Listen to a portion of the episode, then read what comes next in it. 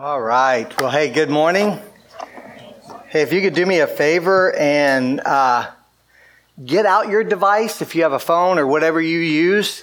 I would tell you to silence it, but you already know that because I said it last week. This week, if you haven't already installed the uh, Church Center app, I would encourage you to do that. With the Church Center app, you're able to kind of know what's going on in the church, stay in contact with your small group, and register for any upcoming events like the Family Fest that's coming up on July 25th. We want you to all join us for that. It's going to be at Fritz Park, just in Old Town, and uh, we're going to meet from 5 to 8, the coolest part of the day. Wait, no. Uh, but it's still going to be great. We want you to register because we want to make sure that we have enough food for everyone. And so we'll uh, just, uh, you know, whoever registers will double that amount and have a lot. And so we want you to join us for that. So, okay, with that said, last week, I said that unlike the writers of the TV series Lost, like God knew exactly where he was going uh, with his story of creation. In fact, that's what this series, Unfolding Grace, has been all about this emphasis on unfolding, that God is telling a story piece by piece, book by book. He's, he's telling this story of His grace and His glory throughout time. And God knows God knows how to bring the story of creation and God knows how to bring your own personal story to a satisfying conclusion. In fact, I believe that we can be confident that the world we live in is actually the best of all possible worlds. Now I say that because, I mean, think about it. God knows everything. In fact, God knows every possible thing. And so God is the one who spoke the world into existence. And if there could be a better world than the world he has created, then he would have created that world instead. This is the best of all possible worlds. John Piper explains it like this. He says, God governs the course of history so that in the long run, his glory will be more fully displayed and his people more fully satisfied than would have been the case in any other world. If we look only at the way things are now in the present era of this fallen world, this is not the best of all possible worlds. But if we look at the whole course of history, God's unfolding grace, from creation to redemption to eternity and beyond, and see the entirety of God's plan, it is the best of all possible plans and leads to the best of all possible eternities. And therefore, this universe, and the events that happen in it from creation into eternity, taken as a whole, is the best of all possible worlds. God knows exactly what He is doing. God has a plan for the earth will be filled with the knowledge of the glory of the Lord as the waters cover the sea. He is always moving his plan forward and God's consistency and God's constancy are unrivaled in all the universe.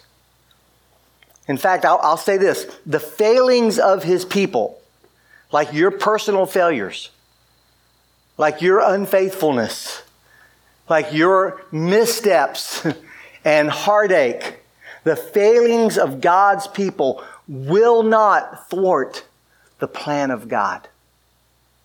Like there is never a time where you have messed up so bad that God's like, oh my goodness, okay, back to square one. Let's see how we're going to fix this. No.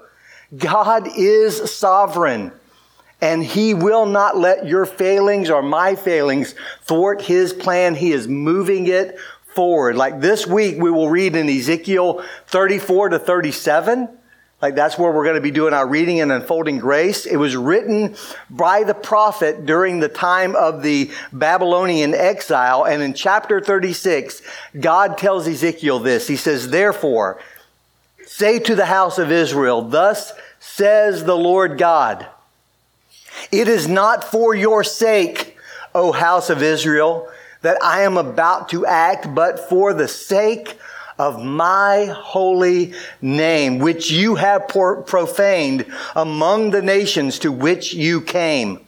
Like God is saying, hey, Israel, I'm about to do something, but it's not because you're awesome. It's because I am.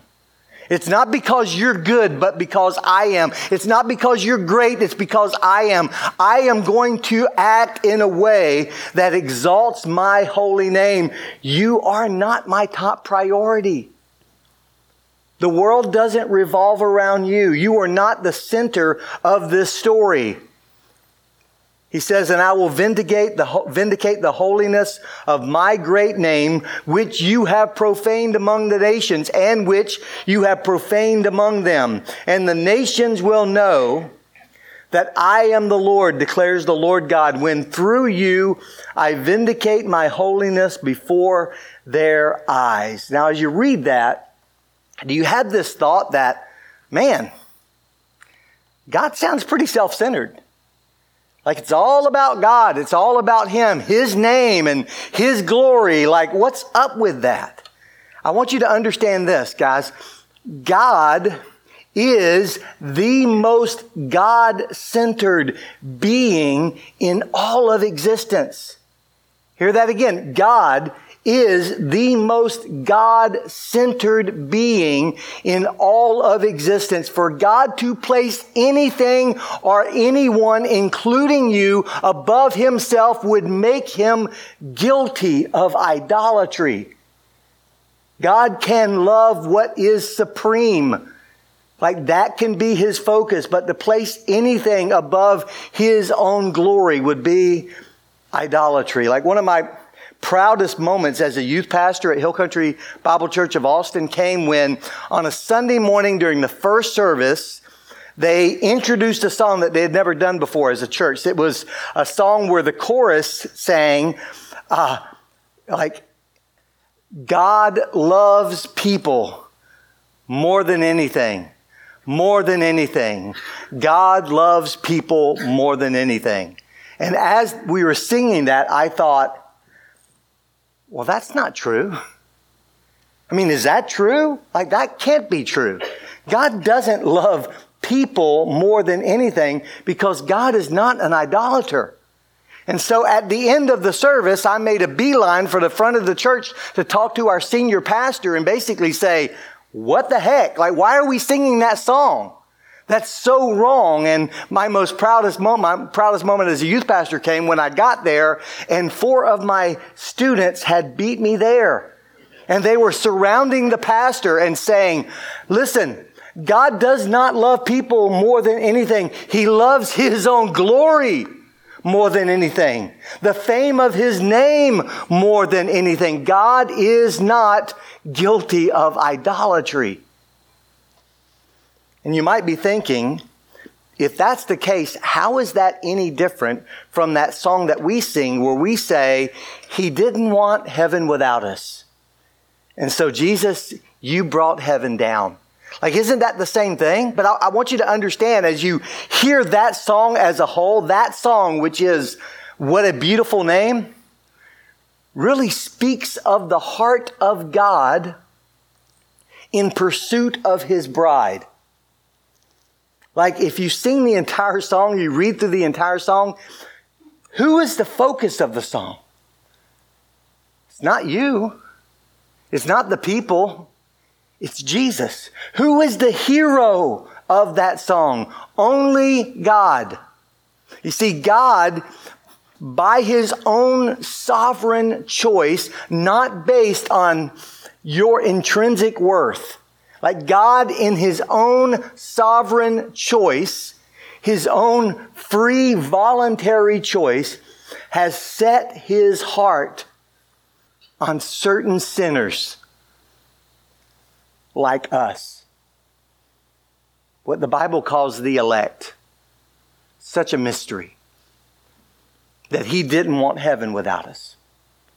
And so He brought heaven down. God was not wringing his hands thinking, I'm lonely.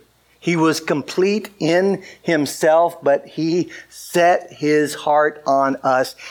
In short, the passage I read and the song that we will actually sing later is all about him. We would all do well to remind ourselves daily of the opening words of uh, Rick Warren's book, The Purpose Driven Life. The chap, first chapter, chapter one, begins with these words It's not about you. It's not about you. Like, why does he begin the book that way? Because that's where we begin. That's square one for us. That's our norm. Like sin turns us in, like on ourselves, and our natural focus is on us. Like the news, how it affects us, what, like, what's going on in life, how that affects us, whether it's a struggle or a blessing, what that says or does for me. It's not about us. Guys, you are not the center. God is. But God's glory and your eternal good are not in conflict. As John Piper has said, and it's kind of the motto of his life, God is most glorified in us when we are most satisfied in Him. God's glory and my holy joy are not in conflict. And you see that in this passage, and you see that God will rescue Israel for the sake of his great name. And so, as Israel endures 70 years in exile, they can find comfort in that promise that God will rescue them for the sake of his name. About a hundred years earlier, through the prophet Isaiah, God told them the same thing. He told them in Isaiah 48, For my name's sake, I defer my wrath.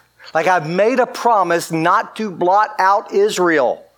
And I keep my promises. And so for my name's sake, I defer my wrath. For the sake of my praise, I restrain it for you, that I may not cut you off. For my own name's sake, for my own name's sake, I do it. For how should my name be profaned? My glory I will not give to another. Guys, there are two things, like we talked about last week, that God cannot and will not do. He cannot lie, and he cannot change. And so he swore to Israel that he would rescue them, that he would bring them back to the land, and he will do it. We, this side of the cross, should find great comfort in the consistency of God, in the constancy of God, in a God who acts for his glory and for our good because God will also rescue us for the sake of his name like God has sworn by his own name, and he does not lie, and he will not change in regards to your salvation. If you are in him, there will never come a time in eternity where God gets tired of you, where he gets angry at you where he remembers one of those thoughts he threw into the deepest sea and separated as far as the east is from the west, when he remembers some of your sin and thinks, oh, this guy, I am done with him. It's never going to happen because God has sworn by his great name and he rescues us for the sake of his great name. He does not rescue us because we are great, but because he is. God knows exactly what He's doing. And as I said last week, there are no plot holes in the story of creation. And there are no plot holes in your own personal story. You can think about your failings or your struggles or what you're going through right now. There are people in our church who are going through sickness, who are going through great loss, who are struggling with so many things. And guys, you need to understand there are no plot holes in your story. Nothing is wasted. this light and momentary affliction is achieving for us an eternal weight of glory beyond all comparison. What that means is that God is able to take all the broken and shattered pieces of your life and fit them together in a magnificent and glorious mosaic that one day we will stand in his presence and see and think, how, how? God, how? How did you take this and make this for your glory and for my good? Guys, remember, your life is not a tragedy.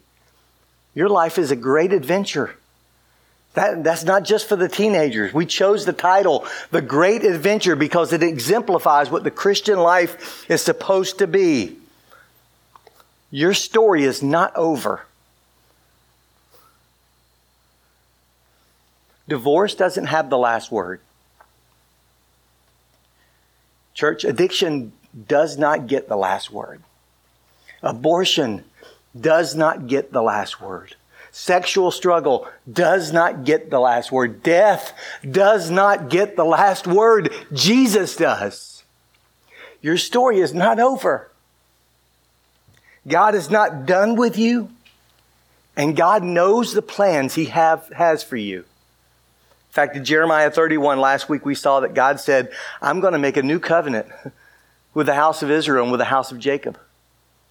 And we saw that this new covenant solved the problem of our serial unfaithfulness. The only thing that was consistent about the nation of Israel was their rebellion, right? Like were they ever like were they ever good for longer than a generation? Like over and over, they would fall into sin and God would raise up a hero, either a judge or a prophet or a king to deliver them. And in the memory, the immediate memory of how messed up it was, they followed God, but then that generation dies and their children, they take it to a whole nother level. But the new covenant solves the problem of our unfaithfulness by bringing the law from the outside. It's no longer just tablets of stone and placing it on the inside. As God said, I will put my law within them and I will write it on their hearts.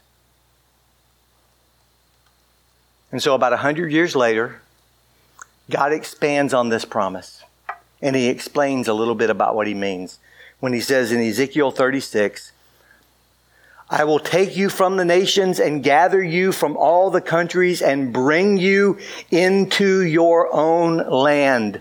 I'm coming for you. I'm going to rescue you and I will sprinkle clean water on you, and you shall be clean. From all your uncleanness and from all your idols, I will cleanse you. Notice the repetition I will, I will, I will. Look what I'm going to do. It doesn't say, hey guys, clean yourself up. You're a mess. Clean yourself up, and then you can come to me. Man, I'm so glad it doesn't say that. In fact, it says just the opposite. God says, I will gather you to myself.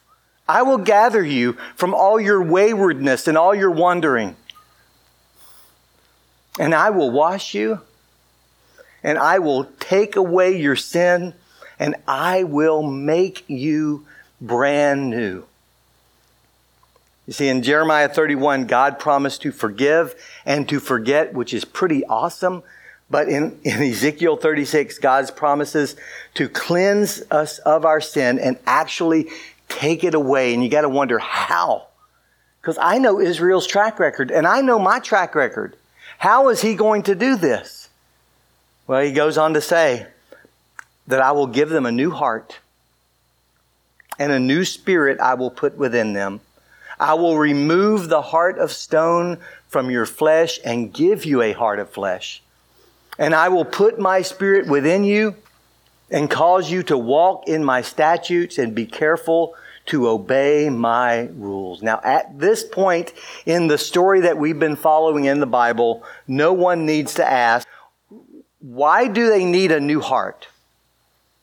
Why do they need a new spirit? Why does God need to take away that heart of stone and give them a heart of flesh? Because we know what a train wreck they have been. Like they need and we need something better than just a, another chance. Not even a second chance, a billionth chance. Like we need something more permanent than just generational faithfulness right? Where one generation gets it and they get in line and they follow Yahweh and then they die and the next generation goes off the rails again. We need something more permanent than generational rescue. And we need something more than just a better set of laws. We need a new heart. We don't just need bypass surgery. We need a transplant. Because you see, our problem is that we're not simply sick in our sin and need some sort of holy antibiotic. We're dead in our sin. And we need Jesus to raise us. I mean, that's actually what Jesus was talking about in John chapter 3 when Nicodemus, the Pharisee, the teacher of Israel, came to him at night and said, Hey, teacher, we know that you come from God because nobody can do the works that you do unless God is with them. And instead of saying, Why, thank you, Nicodemus, Jesus responded, I tell you the truth. Unless you are born again, unless you're born from above, unless you're born of the Spirit, you will not see the kingdom of God. Guys, that's what, this is what Jesus was talking about. Jesus was saying, listen, your problem isn't the law.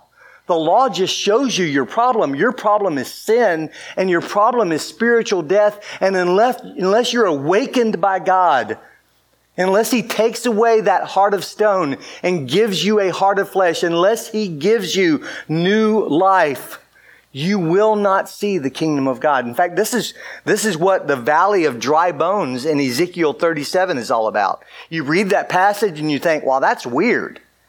Right? But God, right after making this promise, takes Ezekiel to this vast valley of human remains, of dry bones to illustrate what he's been talking about. And he asked, he asked uh, the prophet this question can these bones live? And, you know, Ezekiel is smart enough to say, uh, You know. Like, he doesn't know, but he knows that there's nothing impossible for God. And so, you know. And so, it says in verse 5 of chapter 37 Thus says the Lord God to these bones Behold, I will cause breath to enter you, and you shall live and I will lay flesh upon you and cover you with skin. And I will put breath in you, and you shall live, and you shall know that I am the Lord God, because only God can make the dead alive. Only God can speak that word of life, can breathe in the very breath of life and give the Spirit of God to ignite a dead heart. I mean, this is exactly what Paul wrote about to the church of Ephesus in Ephesians chapter 2 when he said, Hey guys, you were dead in your trespasses and sins. You weren't sick. You weren't having a bad day. You weren't a little bit off course. It wasn't an oops. No, you were dead in your trespasses and sins. He says, We all once lived in the passions of flesh, carrying out the desires of the body and of the mind. Like we all lived like dead people. Lost people do lost things. We all lived like the like the dead that we were. We were walking dead, living in the lifestyle of the dead. We were by nature children of wrath, just like the rest of mankind, as we sang, as I ran my hell-bound race, indifferent to the cost. You looked upon my sad estate, and led me to the cross.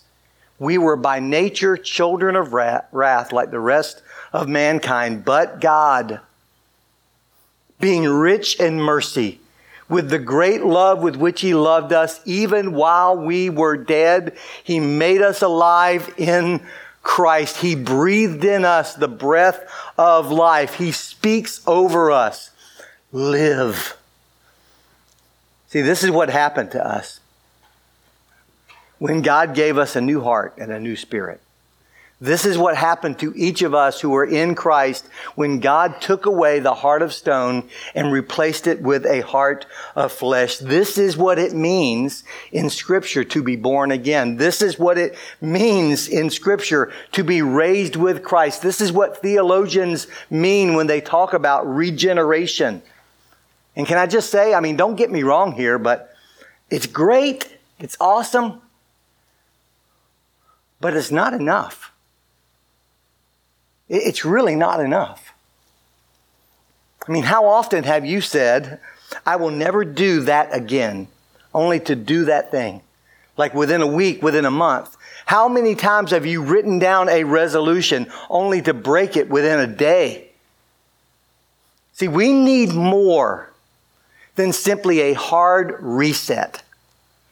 We need more than just some sort of cosmic second chance. We need more than just a return to the innocence of Eden. Because that fruit is still there. And we desire it. And we may last longer than Adam and Eve by a week, by a month, by a year, but over time we're going to think, wow, that really looks good. And it's supposed to make me wise and we'll take it. And so the astonishing good news of this promise from God is that He will actually give us more than a new heart. You see, God won't leave us like He found us. That's what Isaiah is saying here. That's what God is communicating to His people. God won't leave us like He found us. Maybe you've heard God loves you just the way you are, but loves you way too much to let you stay that way. God promises in verse 27 I will place my spirit within you and underline this in your Bible cause you, cause you to follow my statutes and carefully obey or observe my ordinances. Like God's going to give us His Spirit. Like, along with a new heart, He will give us the Holy Spirit, and the Holy Spirit will actually enable us to follow God. It will actually enable us to break the cycle of serial unfaithfulness. Like God promises not simply to give us a new life, He promises to give us His life. Like God is saying that He will plant Himself deep within our hearts. And He'll begin to change us from the inside out. Like our desires will change, our affections will change, our wants will change. Like all of that flows from the hearts. The decisions that we make all flow and are driven by the heart. And so God won't leave us how He found us. That's what Titus is talking about in, or Paul's talking about in Titus chapter 2, verse 11 when he writes, For the grace of God has appeared, bringing salvation to all people. And when he brings salvation, what does he bring with it? Training us to renounce ungodliness and worldly passions and to live self controlled, upright, and godly lives in the present life. Paul is saying that when grace shows up, life change comes with it transformation comes with it. When the gospel is planted deep in the heart of the person, the Holy Spirit of God comes with that and changes them from the inside out. Like, have you ever experienced that? I mean, if you're a believer, you've experienced that. There have been times in your life where you thought, that's weird. Like, why am I doing this good thing? Nobody's watching me. Like nobody's watching. I'm not doing this because my wife or husband or friend or the pastor is seeing me do it. Like I really, I want to do it. Like I want to do this thing not because I fear the consequence, but because it's the desire of my heart. Where did that come from? Guys, that's the work of the Holy Spirit.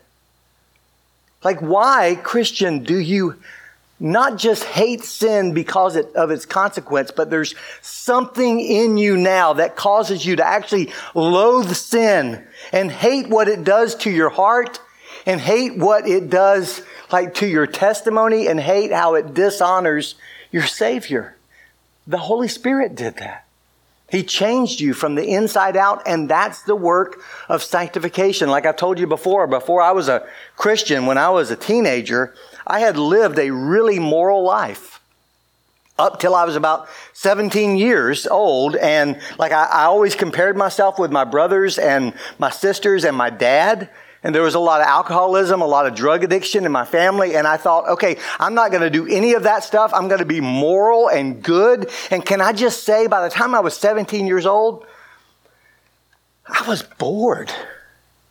I don't know if you know that, this, but morality in itself is boring. Like I had peace in my heart, but I had no fun.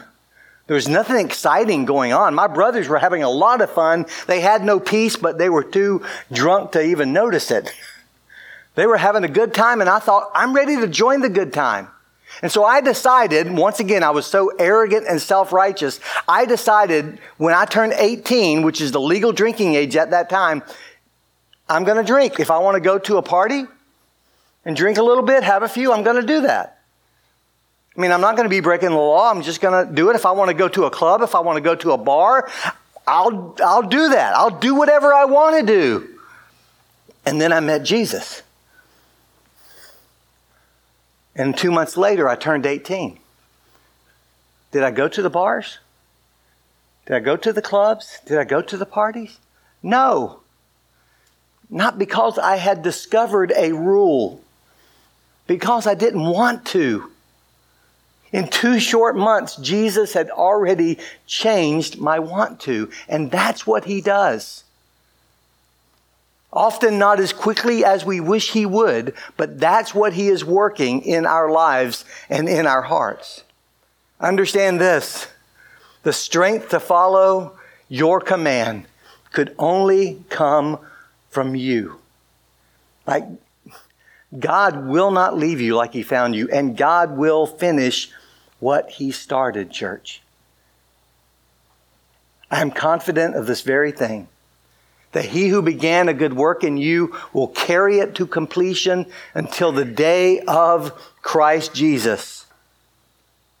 Like he is committed that those he justified, made right with his Father, he's also going to sanctify and glorify. Like He is saving us. He has saved us from the penalty of our sin. And He's saving us even now from the power of our sin in our life. And ultimately, He will save us from the very presence of sin. So, what part do you play in all of this? Like, how, how do you, how are you an active participant in your own sanctification? Because, I mean, if you read the passage over and over again, it says, God says, I will do this. I will, I will, I will. And so what do we do? Like, do we just let go and let God? Is that what we're supposed to do? Can I just tell you that in my experience, those who take that approach, who just let go and let God, end up letting go and blaming God. Right? I'm not the person I'm supposed to be, and it's your fault. I let go. I gave my life to you. I, I, I put, I put it in neutral. Why didn't you drive? Jesus, take the wheel. Come on. Right? And I ran off the road. It doesn't work that way, guys. The scripture tells us work out your own salvation with fear and trembling. For it is God who works in you both to will and to do according to his good pleasure. Like God is working in you, and we need to work out what He's working in. Like God is changing our desires. He's changing our want to, and we need to steer our feet in our lives in the direction of those right and biblical desires. And so let me just share with you quickly four ways you can participate in your own sanctification. Four ways you can work out what God is already working in. And here they are. You can believe, pray, practice, and remember. First, believe. Christians, you need to believe that you are who God says you are. Believe that you are who God says you are. If you are in Christ, you're a child of God, a son or a daughter. You're clothed in the righteousness of Christ. You're seated with Him in the heavenly places. You are no longer a slave to sin, but you're a slave to righteousness. Like we need to live out of that identity. We need to understand and embrace our new identity in Christ. In fact, I did a whole series on this called Who Do You Think You Are just a couple years ago. Like Paul knew this. Paul believed this. In fact, he was so caught up in his identity in Christ that he wrote one of the most convoluted verses I've ever read in Galatians 2:20. He writes, "I have been crucified with Christ. It is no longer I who live, but Christ who lives in me. And the life I now live in the flesh, I live by faith in the Son of God, who loved me and gave himself for me. Well, Paul, are you dead or are you alive? Like, which one is it? You can't have both. And his answer is listen, I don't know where I ended and Jesus began. But my life is so caught up in Him, in His identity that I am living out that I know, I know, even though I was dead, I was raised with Him. And now I'm hidden with Christ in God. Like we, we need kind of really to be reprogrammed or maybe deprogrammed from a wrong way of thinking. Like, you know, as an example, uh, we all wore masks for eight, for 18 months, right? Any, anywhere we went, anywhere in public, any grocery store, we had to wear a mask. How did it feel for you the first time you took off that mask at HEB? Did you feel weird? I did. I'm like, am I doing something wrong here? Like, are these other, like, who are these germy people just breathing, like, without a covering on their face? This is, oh, I don't know. I don't like it. I felt really uncomfortable. I had to deprogram myself from the last 18 months. Well, guys, you have lived your whole life in the flesh, following its desires, and you need to be deprogrammed and understand that you are no longer a slave to sin. That is not who you are. You are now a slave to righteousness. You are Christ's servant. You are God's son and daughter. Like we need to spend a lot of time in Romans chapter 6 where Paul unpacks what this looks like. But we need to believe that we are who God says we are. Second, we need to pray for new affections and desires.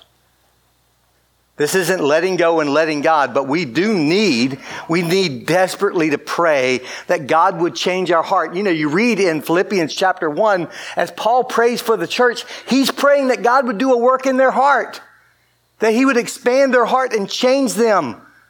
Like they would love more deeply from their hearts. If Paul can pray that for us, we can pray that for us. Like in the Psalms, it says in Psalm 119, verse 36, incline my heart to your testimonies and not to selfish gain. Like the psalmist there says, God, incline, literally stretch out my heart. Expand my heart and let it reach toward your law and not toward things that are empty. Turn my eyes from looking at worthless things and give me life in your ways. And then Psalm 141, verse 4 Do not let my heart incline to any evil. God, I don't want to stretch out my heart anymore to the things that are killing me, the things that are trapping me, the things that are enslaving me. God, I don't want that anymore. The things that I thought were freedom are really slavery. And God, I don't want that anymore. There's a really good book, really small book by J.D. Greear called. Um, Stop asking Jesus into your heart. It's all about assurance of salvation and walking and living in that security. Let me give you the exact opposite advice of the title of that book. Christians, keep asking Jesus into your heart.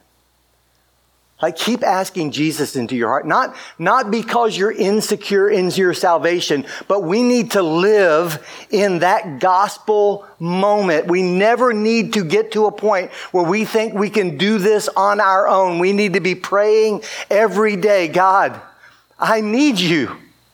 I'm lost without you. I know my heart and I know what it's inclined to do. Incline my heart to you, God because I'm trapped. I know that Jesus died on the cross for my sin. I have trusted him as my Savior and Lord. God, take over my life. Change my affections. I give it to you afresh this day. Keep asking Jesus into your heart and then practice what God preaches. Like God says, he's going to change our hearts so we can follow his statutes and observe his ordinances.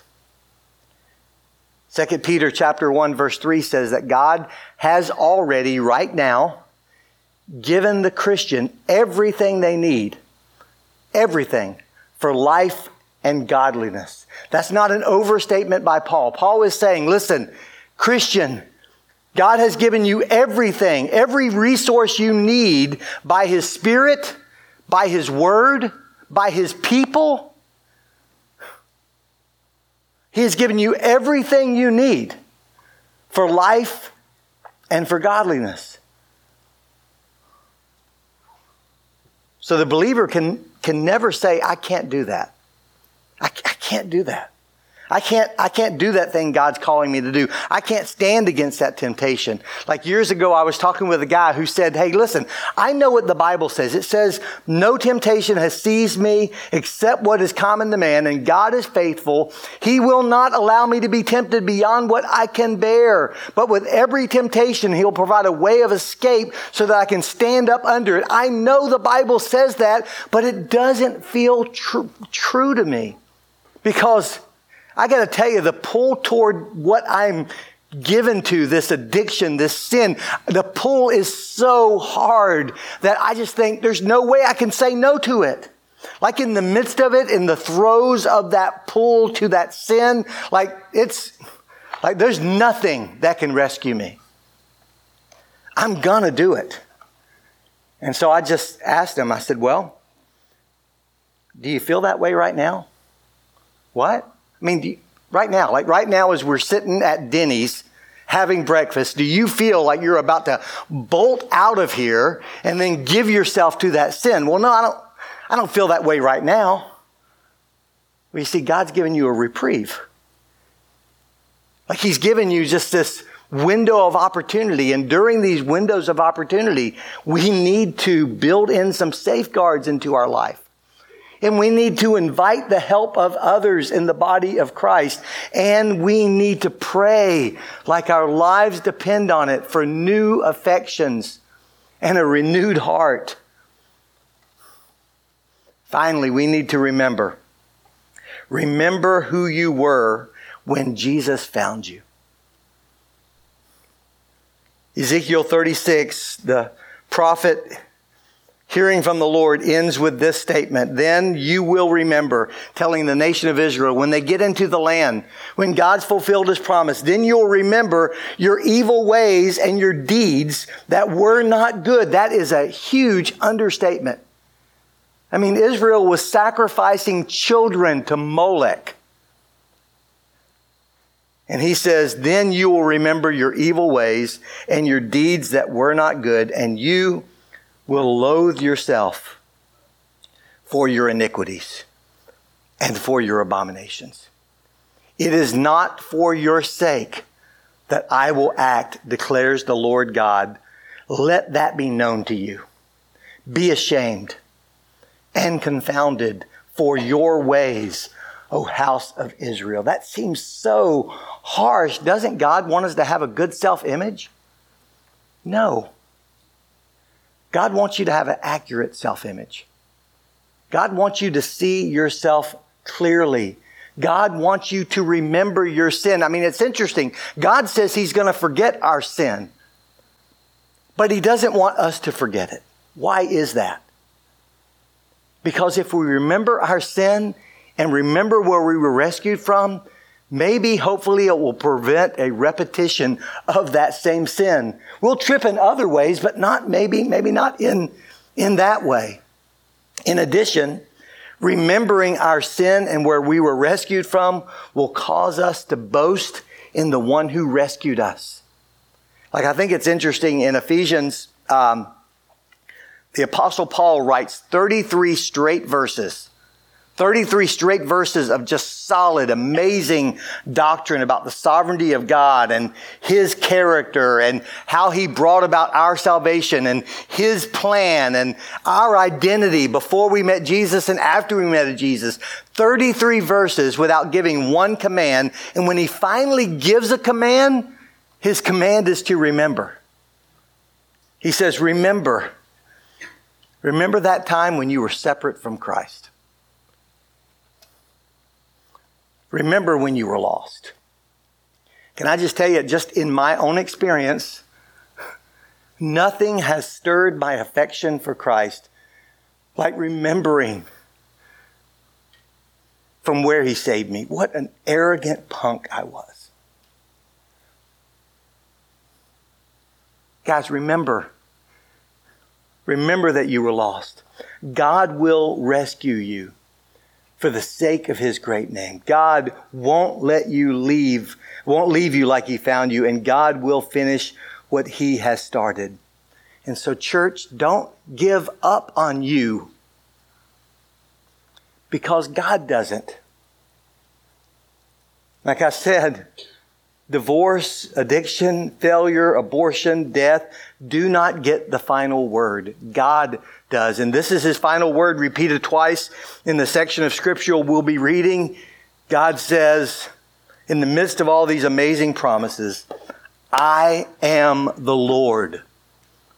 I have spoken, and I will do it.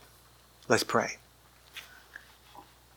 Father, uh, only you can speak over a field of dry bones and bring life to them. And God, I thank you that you spoke over me when I was dead in my sin, when I was so arrogant and thinking I had it all together, comparing myself with those around me. And you rescued me. I thank you how you for how you rescued some of my brothers and sisters from the same trap some of us thought that we were too good for you, others thought we were too bad for you. But God, you did not rescue us because we were awesome, but because you are awesome.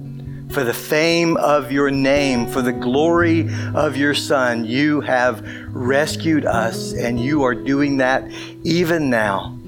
This morning, we pray in Jesus' name. Amen.